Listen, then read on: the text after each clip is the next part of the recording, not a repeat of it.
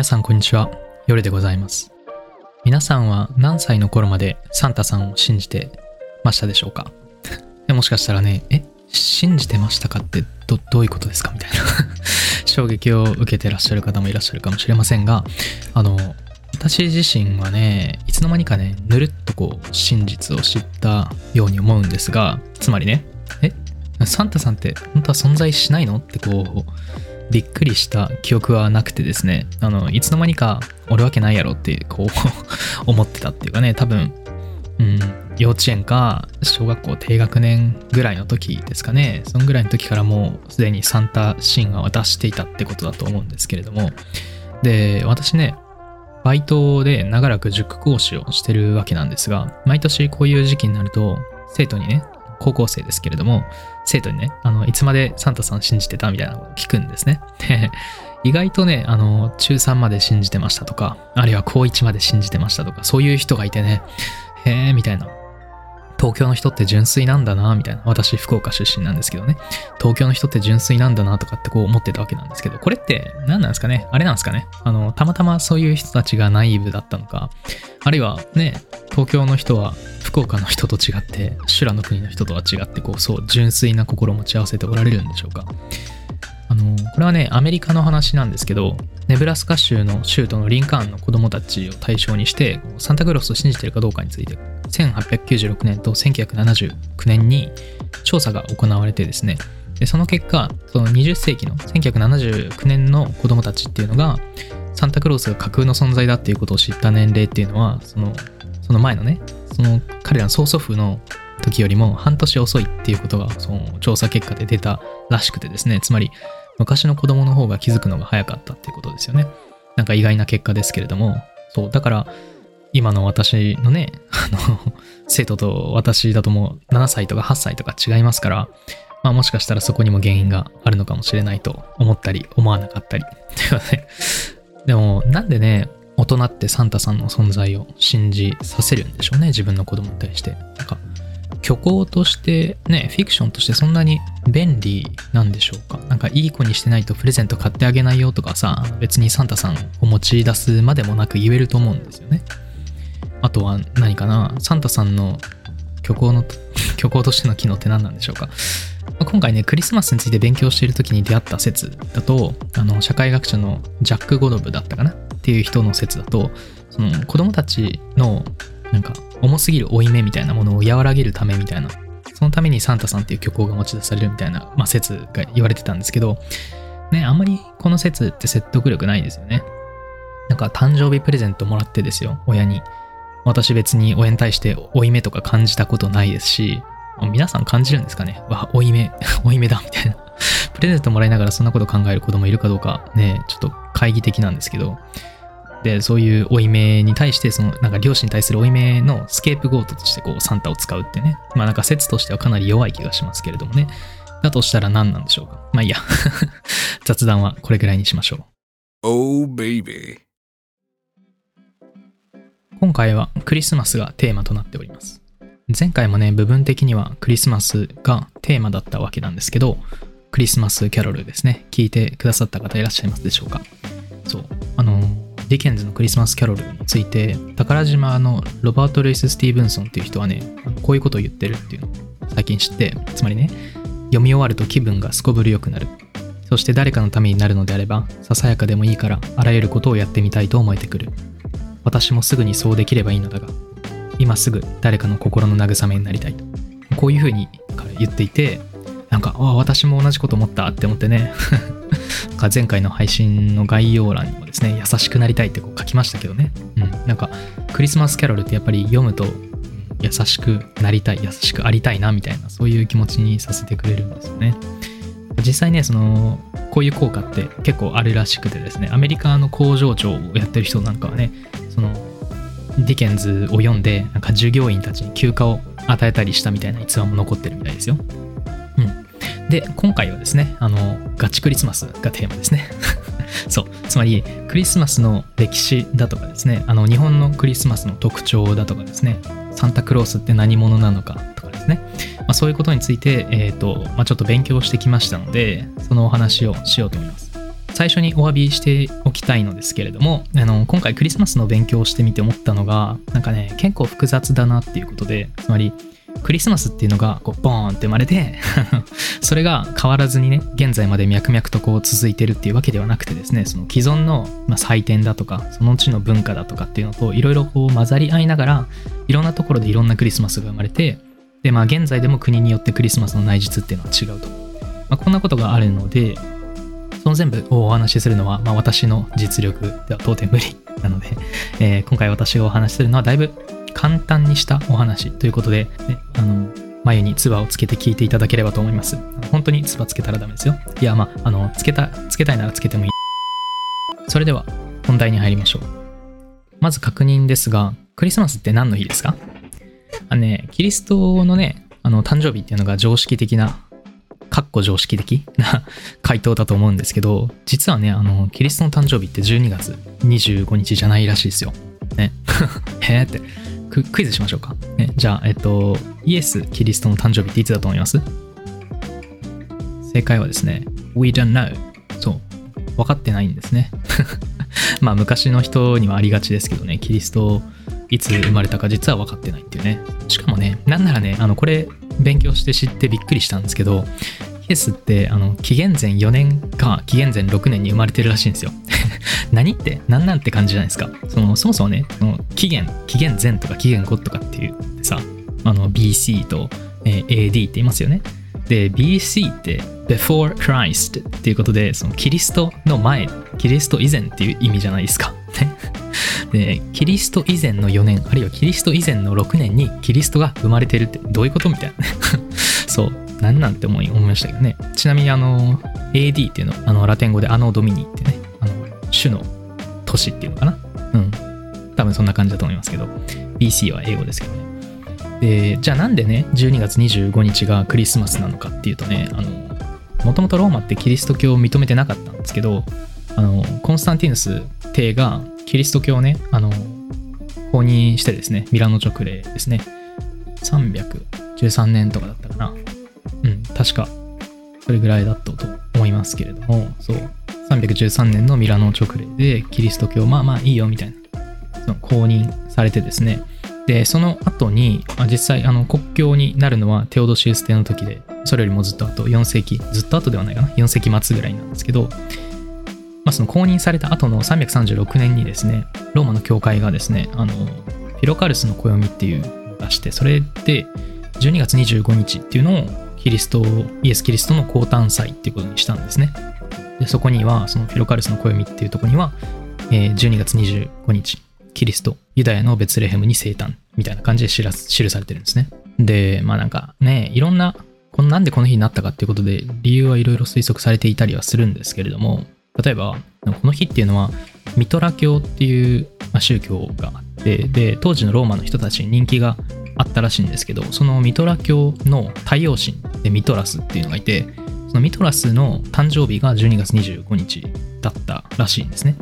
っていうのが、当時はあのユリウス暦っていう暦を使っていて、そのユリウス暦では12月25日っていうのが冬至なので、一番まあ夜が長い日ですね。だからその日に、えー、太陽神の誕生日になってるっていうね。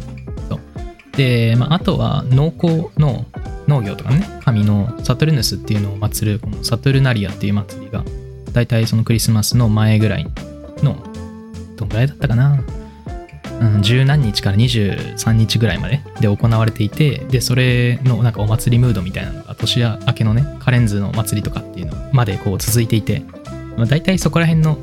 年末年始の時期っていうのはお祭りムードだったんですね、もともと。そう、カレンズの祭りとかだとプレゼント交換をしてたみたいでね。そう。だからまあそれに乗じてというか、大体そこら辺に決めようということで、えー、ローマはそう決めたのかもしれないですね。そう。で、えー、336年にそんな感じで決められたんですが、その後のね、350年になると、ユリウス1世っていう人がですね、このクリスマスっていうのを祝日に制定するんですね。で、これを起源にして、どんどんどんどんこう広がっていくんですけど、例えばエジプトとかだと、えっと、それからま100年弱ぐらい、あと432年ぐらいだったかな、432年ぐらいから祝われるようになって、で、それからイングランドに6世紀ぐらいに伝わって、で、それから北欧にはね、それから200年ぐらいかけてもう、地元のね、ユールっていうお祭りと混合されて、まあ、広まっていったみたいな、そういう経緯みたいですね。で、まあ、なんか北欧とクリスマスってことで面白いのがちょっとあって、ノルウェーのホーコン全王っていう人がいて、その人が10世紀にね、その、あるお触れを出したんですね。で、そのお触れっていうのが、ユールっていうやつとクリスマスっていうのは同じものなんだと。で、この日にはビールを飲んで陽気に祝えっていう風にこうお触れを出したんですね。そう。まあ、ノルウェーっていうのはバイキングですからね、あの習慣的にビールを飲んでたわけですけど、で、お触れが出たわけですから、ちゃんとビールを飲んで陽気に祝わなかった人は、あの、罰を受けたみたいですよ。あの、罰金払わされたって。お前ビール飲んでないな、みたいな。陽気に祝ってないなっていうことで罰金払わされたっていうね。そう。まあ、ちなみにあの、ノルウェーね、現在でもクリスマスって結構盛んらしくてですね、クリスマスシーズンには消費税の税率が半分になるらしいですね。えー、って。そう。で、なんか、ノルウェーの現在のこの大人っていうのは平均して12人にクリスマスプレゼントを送ってるっていう調査もあるぐらいで、そうなんだってね、私からは想像できませんけど、どうなんですかね、あの、友達の多い人とかっていうと、12人にクリスマスプレゼント平均ですよ。あげたりするんですかね。わかんないですけど。まあ、それぐらいノルウェーでは、まあ、現在でも盛ん。まあ、こんな感じでどんどん世界中に広まっていったんですが、なんかそのクリスマスがね、実は禁止された時期とかっていうのもありまして、その、16世紀ぐらいになるとさ、あの西ヨーロッパの教会っていうのが大体そのカトリックとプロテスタントに分裂しますよね。で、クリスマスもその影響を受けるんですね。あの、イングランドでは、あの、ヘンリー8世がイギリス国教会っていうのを作って、まあ、紆余曲折はありましたけれども、そのエリザベス1世がそれをこう根付かせたわけですね。なんだけど、そのプロテスタント的にはですね、国教会もまだまだそのカトリック的すぎるってこう、まあ、プロテストしてたわけですね、プロテスタントたちが。で、まあ、その流れでピューリタン革命、その正教徒革命って言われるやつですね。っていう頃には、そのクリスマスっていうのはまあカトリックすぎやろっていうことで禁止になるんです。で、例えば17世紀とかになると、ロンドンとかでね、クリスマスに教会に行っただけでその人はこう投獄されるっていうね、牢屋行きっていうこともあったみたいですよ。で、イングランドではね、クリスマスが禁止されることもあったんだっていうね。で、まあ、実はね、今でもクリスマスを祝うことができないような国っていうのも、例えばね、ラオスとかでは、なんかダメらしくてですね、25日、12月25日よりも前に、その地下でね、こっそりこう、クリスマスを祝わないと投獄されたりするっていうこともあるみたいでね、そう。なんか、キリスト教徒っていうのは再教育とか書いてたかな、そう、再教育の対象になっちゃうみたいなね。そういうとこもあるみたいで、それもすごく勉強になったというか、びっくりしましたね。まあ、あとは、あれですね、ヒトラー、ヒトラーの、ね、時代のドイツとかでは、あの、清子の夜ってありますよね。で、あの清子の夜の歌詞のキリストを、あの、ヒトラーに変えたその替え歌をね、あの子供たちは歌わされたみたいですね。面白いですよね。うん。で、ただね、現在では皆さんご存知のように、世界たくさんの国々でクリスマスは祝われるようになってですね。皆さんお祭り好きですから、そう、みんなお祭り好きですよ。かね、資本主義の社会と多分相性がいいんでしょうね。いろいろあのプレゼントとか買いますからみんなね、そう。日本のクリスマスシーズンとかね、売り上げが20%ぐらい上がるみたいですから、他の月と、12月は他の月と比べてね、すっごい、まあなんというか、その私が読んだ研究所だとね、なんだろうな、日本の行き過ぎた商業主義みたいな、そんな、そんな言い方もされてましたけどね、うん、まあ、簡単には廃れないんじゃないでしょうか。で、まあさっき、まあ、少し言及したんですけれども、クリスマスといえばプレゼントですよね。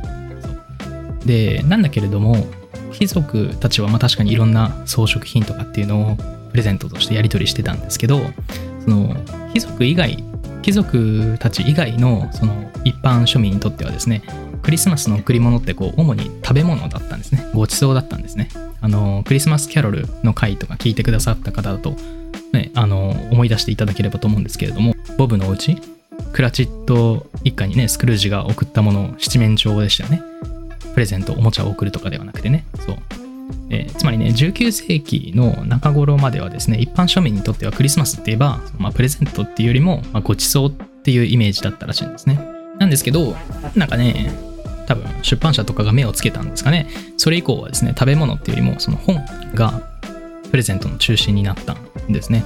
そう。例えば年に一度、そのクリスマス年間って呼ばれるような雑誌っていうのが出版されたりですね。あとは詩とかポエムとかね、あの短編小説とかをまとめた、その、まあ、安い安価なアンソロジーとかこう売られるようになったんですよね。で、例えばアーサー・コナン・ドイルとか、あのウィリアム・メイク・ピース・サッカレーとかね、あの、ご存知ですかね。多分コナンドイルとか有名と思いますけど、ウィリアム・メイクピース・サッカレっていうのはこういう言葉で知られていて、The world is a looking glass and gives back to every man the reflection of his own face.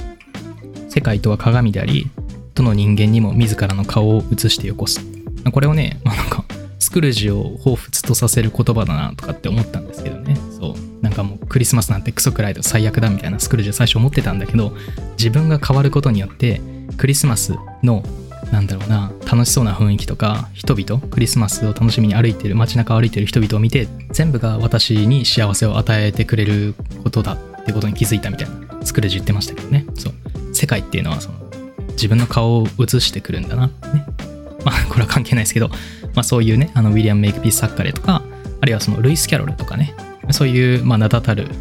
作家たちがですねこのクリスマス、まあ、ブック市場にですねこぞって参加したとかっていうふうに書いてましたね。例えばそのシャーロック・ホームズっていうのが最初に出たコナン・ドイルのヒーローの研究っていうのありますけどこれはこのクリスマス年間っていうのが初出らしいんですね。あとはルイス・キャロルとかもね鏡の国のアリスっていうのをクリスマスに合わせて書いてたらしくてでまあなんか間に合いませんと。で間に合わせようと思ったらクオリティが下がっちゃいますってこう出版社に連絡したんですけどなんか出版社としては、まクリスマスに間に合わせることが何よりも大事なんだと。ね、ちゃんとそれで読者の子供たちは楽しみにしてるから、あなたのその作品が読めないって知ったら何よりももうがっかりするでしょうねみたいなこと言ってめっちゃせかしたみたいな、そういうことを書いてましたね。そう。で、ルイス・キャロルの本とかってね、クリスマスってめちゃくちゃ売れるっていうことをね、キャロル自身も あの、学習したらしくてですね、キャロルはもう出版社にね、もう毎年もう書かせろ書かせろと、出版してくれと そういう風に言って出版社を困らせた挙句ですね、あの、クリスマスのキャロルっていう風に揶揄されたみたいなね そんなことも書いてましたね。そう、ルイス・キャロルはクリスマスのキャロルだとかね。そう。あと、プレゼント。靴ながり言うとサンタさんですよね。サンタさんって知ってますかね？あの、もともとはですね、聖ニコラウスっていう、まあ、聖人。彼は4世紀ですね。確かそう、4世紀に小アジアっていう、まあ、今のトルコですよね。そこのミラの大主教で、まあ、なんか、聖人ですね。セイントですね。まあ、逸話が、まあ、いくつか残っていて、どんな人かっていうと、その、赤ちゃんだったんですね、当時。聖ニコラウスっていうのは、サンタの元になった人ですけど、この人は赤ちゃんだったんだけど、断食の日に、あの、母乳を飲むことを拒否したみたいな。飲まない、飲まないみたいな。赤ちゃんながら母乳を拒否して、赤ちゃんの時から奴はキリスト教徒だったみたいな。そんな逸話が残っていたり、あるいはその、3人の娘がいて、で、その3人の娘はもう嫁げないみたいな、その持参金がないみたいなね。で、結局お金がないから、春を塞ぐことになった。まあ、つまり売春をしないといけなくなったと。なんだけど、それを知った聖ニコラウスっていうのは、夜に行ってね、その寝てるうちに枕元に黄金のなんか玉みたいなものをポンって置いていくと。で、次の日も夜行って黄金の玉を置くと。で、3日目に黄金の玉を置いて、その時にそのお父さんに見つかると、あなただったんですね。まあ、ゴンギツネみたいな感じですけど、わかんないですけど、撃たれてはないですけど、そう、そういうことがあって、なんだろうね、そういう感じで、まあ、黄金の玉ですけど、贈り物をもたらしてくれるみたいな印象が皆さん、皆さん？あのみんなの中にあったんでしょうかね。で、後々、まあ、紆余曲折ありますけれども、そう、ワイルドマンって言われる、なんか、半人半獣みたいな、そういう伝説上の人と混ざったりとかね、まあ、いろいろして、まあ、現在のサンタさんになったと。まあ、ここら辺は めちゃくちゃはしょりましたけどね。まあ、もともとは聖ニコラウスっていう、まあ、4世紀に生きていた、えー、小アジア、トルコの、まあ、聖人。これが、まあ、今のサンタになってるよと。そういうことですね。まあ、あと、サンタ関係で言うと、イギリスにはね、あのサンタさん、サンタクロースとファーザークリスマスっていうのがいて、結構混同されることも多いみたいなんですけど、実は違うみたいですよ。サンタさんとファーザークリスマスっていうね。まあ、見分けるポイントっていうのはいくつかあって、例えばそのサンタさんっていうのはズボン履いてるけど、そのファーザークリスマスはフード付きのローブを着てるとかね。まあそう。歴史的な由来とかも違うんですけど、まあこういう少し違いがあるみたいですね。あとは、まあ、日本のクリスマスについてまだ話してないですね。日本のクリスマスってね、なんかちょっと特殊らしくてですね、私が読んだ本だと、ね、それについても結構ページ数が割かれていて、そうまあ、勉強になったので まそれについても少しお話ししようと思いますが、日本にクリスマスがやってきたのは文明開化の時だとか、あるいはザビエルが持ってきたとか、まあ諸説目にしたんですが、まあ、いずれにせよね、第二次世界大戦の後になるまでクリスマスっていうのは全然日本に浸透しなかったみたいですね。第二次世界大戦後にその欧米に追いつこうとするっていうその中で、まあ、繁栄の象徴として、ま、クリスマスの、祝祭っていうのがどんどん日本に浸透していったみたいですよ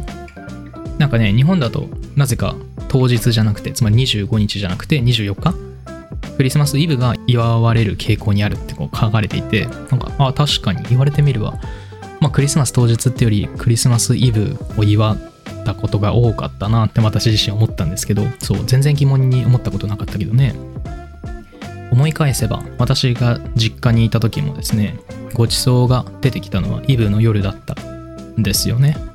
だからクリスマス当日っていうのはなんかねお祝いをするっていうよりもむしろその イブに出たなんだろうごちそうの残飯を食べるみたいな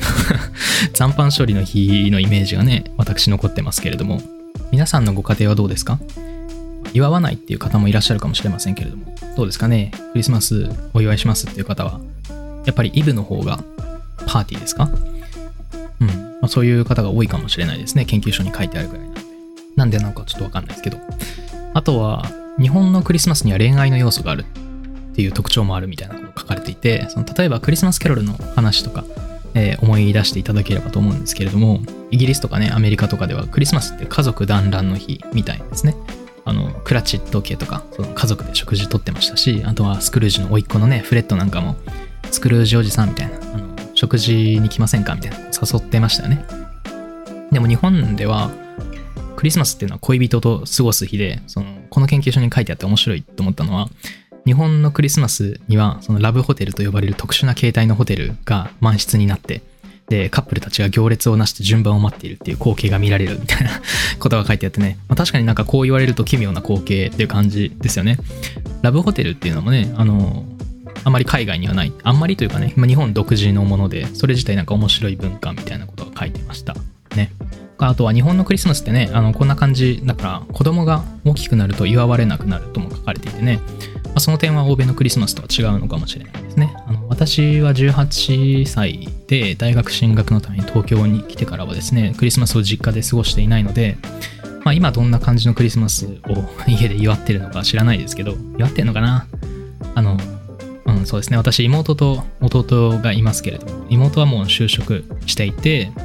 佐賀だったかな？実家にはいませんしあとは弟はね彼女と同棲してるので家にはいないですよね。だからうん。あんまねあれですけど夫婦の仲もあんまり 良くないのでねうちは。あんまり祝ってるっていう印象というかイメージは湧かないですけどねあの人たちだけで。どうなんでしょう。わかんないですね。皆さんとかどうでしょうか。あとはケンタッキーとかね、あの、ショートケーキがクリスマスの風物詩みたいになってるっていうのもね、日本の特徴らしいですね。私はケンタッキーは生まれて一度くらいしか食べたことがないのでよくわかんないんですけど、まあ、しかも今、ビーガンですからね。あの、確かにショートケーキってクリスマスってイメージはありますね、私は。あの、これ日本独自らしいですけどね。えー、って、その、そこに書かれてたのは、日本の伝統的な祝日っていうのは、餅って呼ばれるもので祝われるので、その白いケーキっていうショートケーキはね、その餅を彷彿とさせるから、縁起がいいっていう感じで根付いてるんだろうみたいな。そういう推測が書いてありましたけれどもどうなんですかね？よくわかりませんけれども。うん、なんかショートケーキと餅を結びつける説はまあそれはそれで斬新で面白いなとは思いましたね。本当のとこはどうか分かりませんけれども。それぐらいかな？うん。今回ね、まあ、結構読んだんですけどね、あんまり細かいこと言ってもね、私を説明あ、私にその細かいことを説明する能力もありませんし、聞いている側もね、あんまり楽しめるかどうかわかんないので、ちょっとね、過剰書き的に私が面白いと思ったことを今回、ポツポツと言うという回になりましたけれども、まあ、楽しんでいただけたら、私としても幸いでございます。という感じで、今日はこれくらいですね。ご感想などはですね、ハッシュタグ、ゼルデン、カタカナでゼルデンでよろしくお願いいたします。あとは、まあ、番組こういうことを扱ってくださいとかねご要望だったりこういう悩みがあるんですとかですね、まあ、私に話してほしいようなテーマとかがもしありましたらお便り送っていただけると大変ありがたいです。これぐらいですかね。それでは皆様良いクリスマスを。夜でした。